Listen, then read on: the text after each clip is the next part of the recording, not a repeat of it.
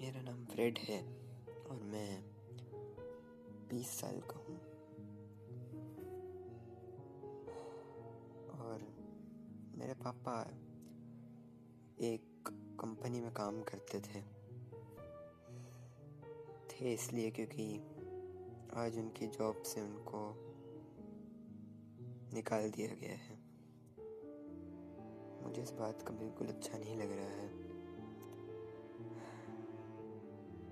तो इसलिए मेरे को और मेरी मॉम को हमारा घर छोड़ना पड़ रहा है।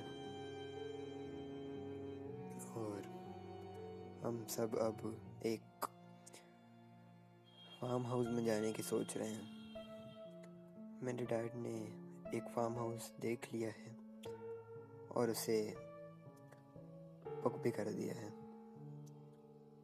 और अब हम लोगों ने उस फार्म हाउस को ख़रीद लिया है और अब मेरे डैड वहीं पे खेती कर रहे हैं। मेरे डैड हमेशा दिन में खेती करते थे और रात में वो उन्हें बेचने के लिए चले जाते थे। मैं डैड की मदद में करना चाहता था, लेकिन मैं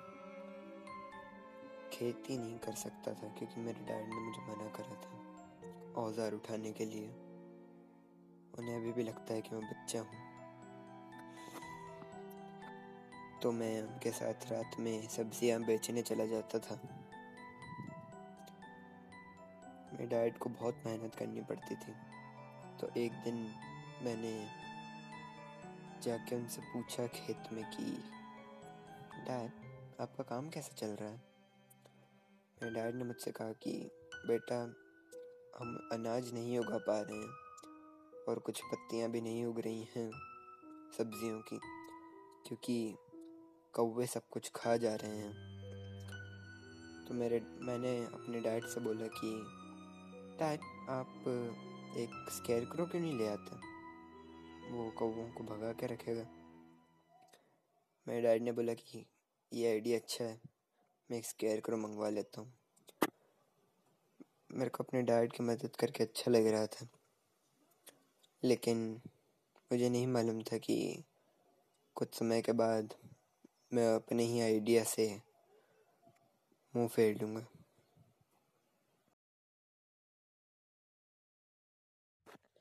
मेरे डैड एक स्केरक्रो लेके आ गए थे। उस स्केरक्रो की आँखें काली थीं। और वो गुस्से में लग रहा था। वो घास से बना हुआ था और उसकी आँखें और मुँह पे पेन से बनाई गई थी। उसने एक सफ़ेद कलर का कोट पहन रखा था। उसे एक टी शर्ट भी कह सकते हैं। उसने एक हैट पहन रखी थी। और वो ज़मीन में बहुत अच्छे से गड़ा हुआ था। और फिर मैं, मेरे डैड ने मुझे उस कैरक्रो को देखने के लिए बुलाया। मुझे उस कैरक्रो पहले बहुत अच्छा लग रहा था, लेकिन मुझे नहीं मालूम था ना कि आगे क्या होने वाला है। तो मेरे डैड ने मुझसे पूछा कि, बेटा इस कैरक्रो कैसा लग रहा है? मैंने अच्छे से तो लगाया है ना? मैंने कहा कि डैड ये स्केयर बहुत अच्छा है।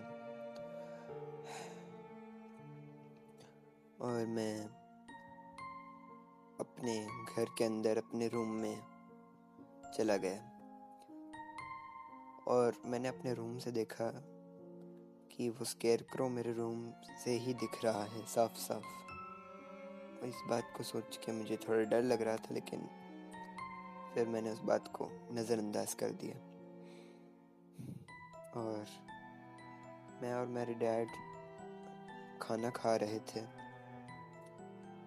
मैं, मेरी मॉम और डैड बहुत ही अच्छे से बात कर रहे थे।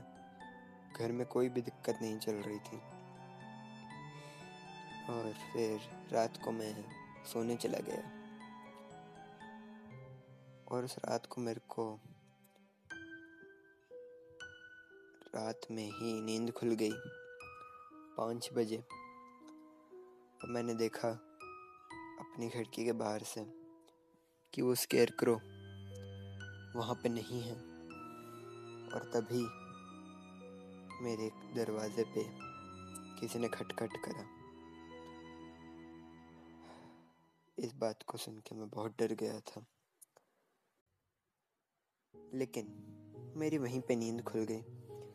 वो एक सपना था और मेरी मोम दरवाज़ा खटखटा रही थी। मेरे मॉम ने बोला कि तुम्हारे डैड बहुत समय से खेती कर रहे हैं। मैंने डैड को बाहर देखा। वो पास में खेती कर रहे थे। उन्होंने मुझे हाय करते हुए वेव किया। मैंने भी उन्हें वेव करा। और फिर मैं ब्रश करने के बाद नीचे चला गया डैड के पास। और मेरे डैड की हालत कुछ सही नहीं लग रही थी, वो ऐसा लग रहा था कि वो बहुत उदास हैं। और वो ऐसा लग रहा, ऐसा भी लग रहा था कि वो बहुत, किस चीज़ से बहुत ज़्यादा परेशान है, जैसे किसी ने उन पर बहुत बुरी तरह से बात करी हो। मेरे डैड घर में वापस आए। हम लोगों ने डिनर करा। और मेरे डैड ज़्यादा कुछ बोल नहीं रहे थे, लेकिन उन्होंने मुझसे कहा कि, बेटा, क्या तुम कल मेरी मदद करोगे खेती करने में?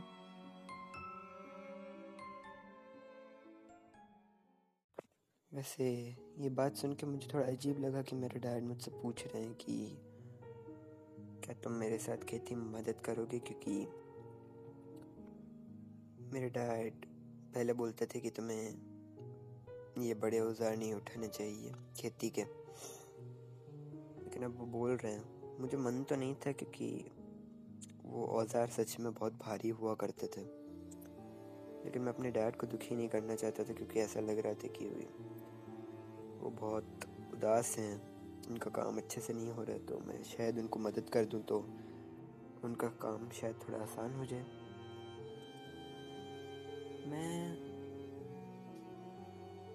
सोने चला गया। और जब मैं सुबह उठा तो मेरी मॉम बहुत रो रही थी। और मेरे बहुत सारे रिश्तेदार वहाँ पे आए हुए थे। हमारे रिश्तेदार हमसे बहुत दूर रहते थे, लेकिन वो आ ही गए जैसे तैसे। और मेरी मॉम ने मुझे बताया कि फ्रेड तुम्हारे डैड कल रात से गायब हैं।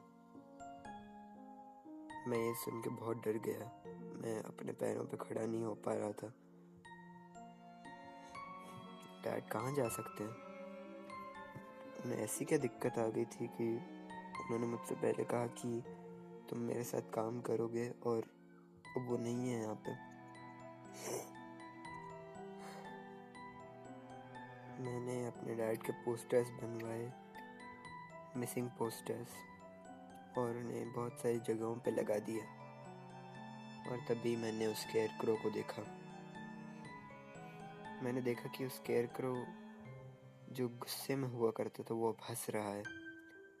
और वो अंदर गड़ा हुआ था। वो थोड़ा बाहर निकल चुका है। मैंने सोचा कि शायद डैड ने पहले ये बदल दिया हो। मैंने इस बात को नज़रअंदाज कर दिया। लेकिन कुछ बातों को नज़रअंदाज करना कभी भी अच्छा नहीं होता है।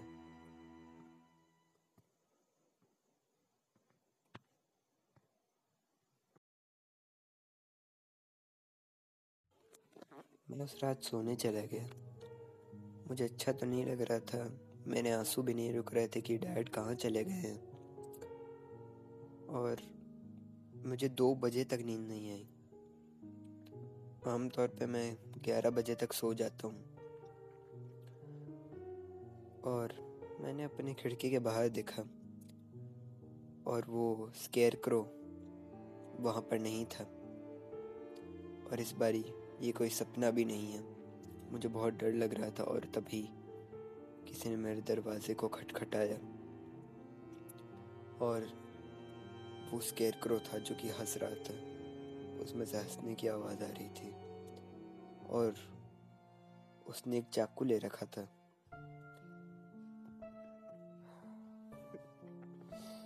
वो चाकू खून से लगा हुआ था और उस कैरक्रो ने मुझे भी वहीं पर मार डाला।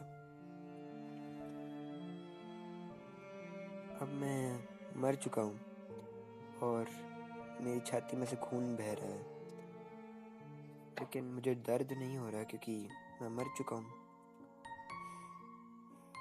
और मैंने ये समझ में नहीं आ रहा है कि क्यों कि क्यों मेरे डैड ने मुझे मना करा था पहले कि मैं उनकी खेती में मदद करूँ। और आखिर क्यों उन्होंने रात को ही गायब हो गए। मैं वहाँ पे अपनी मोम से मिला। वो जगह कुछ ठीक नहीं थी, वो एक गुफा जैसी जगह थी जहाँ पे अंधेरा था। और जब जो चीज़ें मेरी मोम ने मुझे बताई, उससे मुझे सब समझ में आ गया। जब मेरे डैड ने मुझे बोला था कि मैं उनकी मदद नहीं कर सकता, मैं बहुत छोटा हूँ, मैं औज़ार नहीं उठा पाऊँगा। और ये भी समझ में आ गया कि क्यों उन्होंने मुझे बाद में बोला था कि क्या तुम मेरी खेती में मदद करोगे? मेरे डैड लोगों को मार रहे थे। वो रात में लोगों को मार देते थे और फिर एक दिन इसलिए वो मुझे बोलते थे कि मैं उनकी मदद नहीं कर सकता और फिर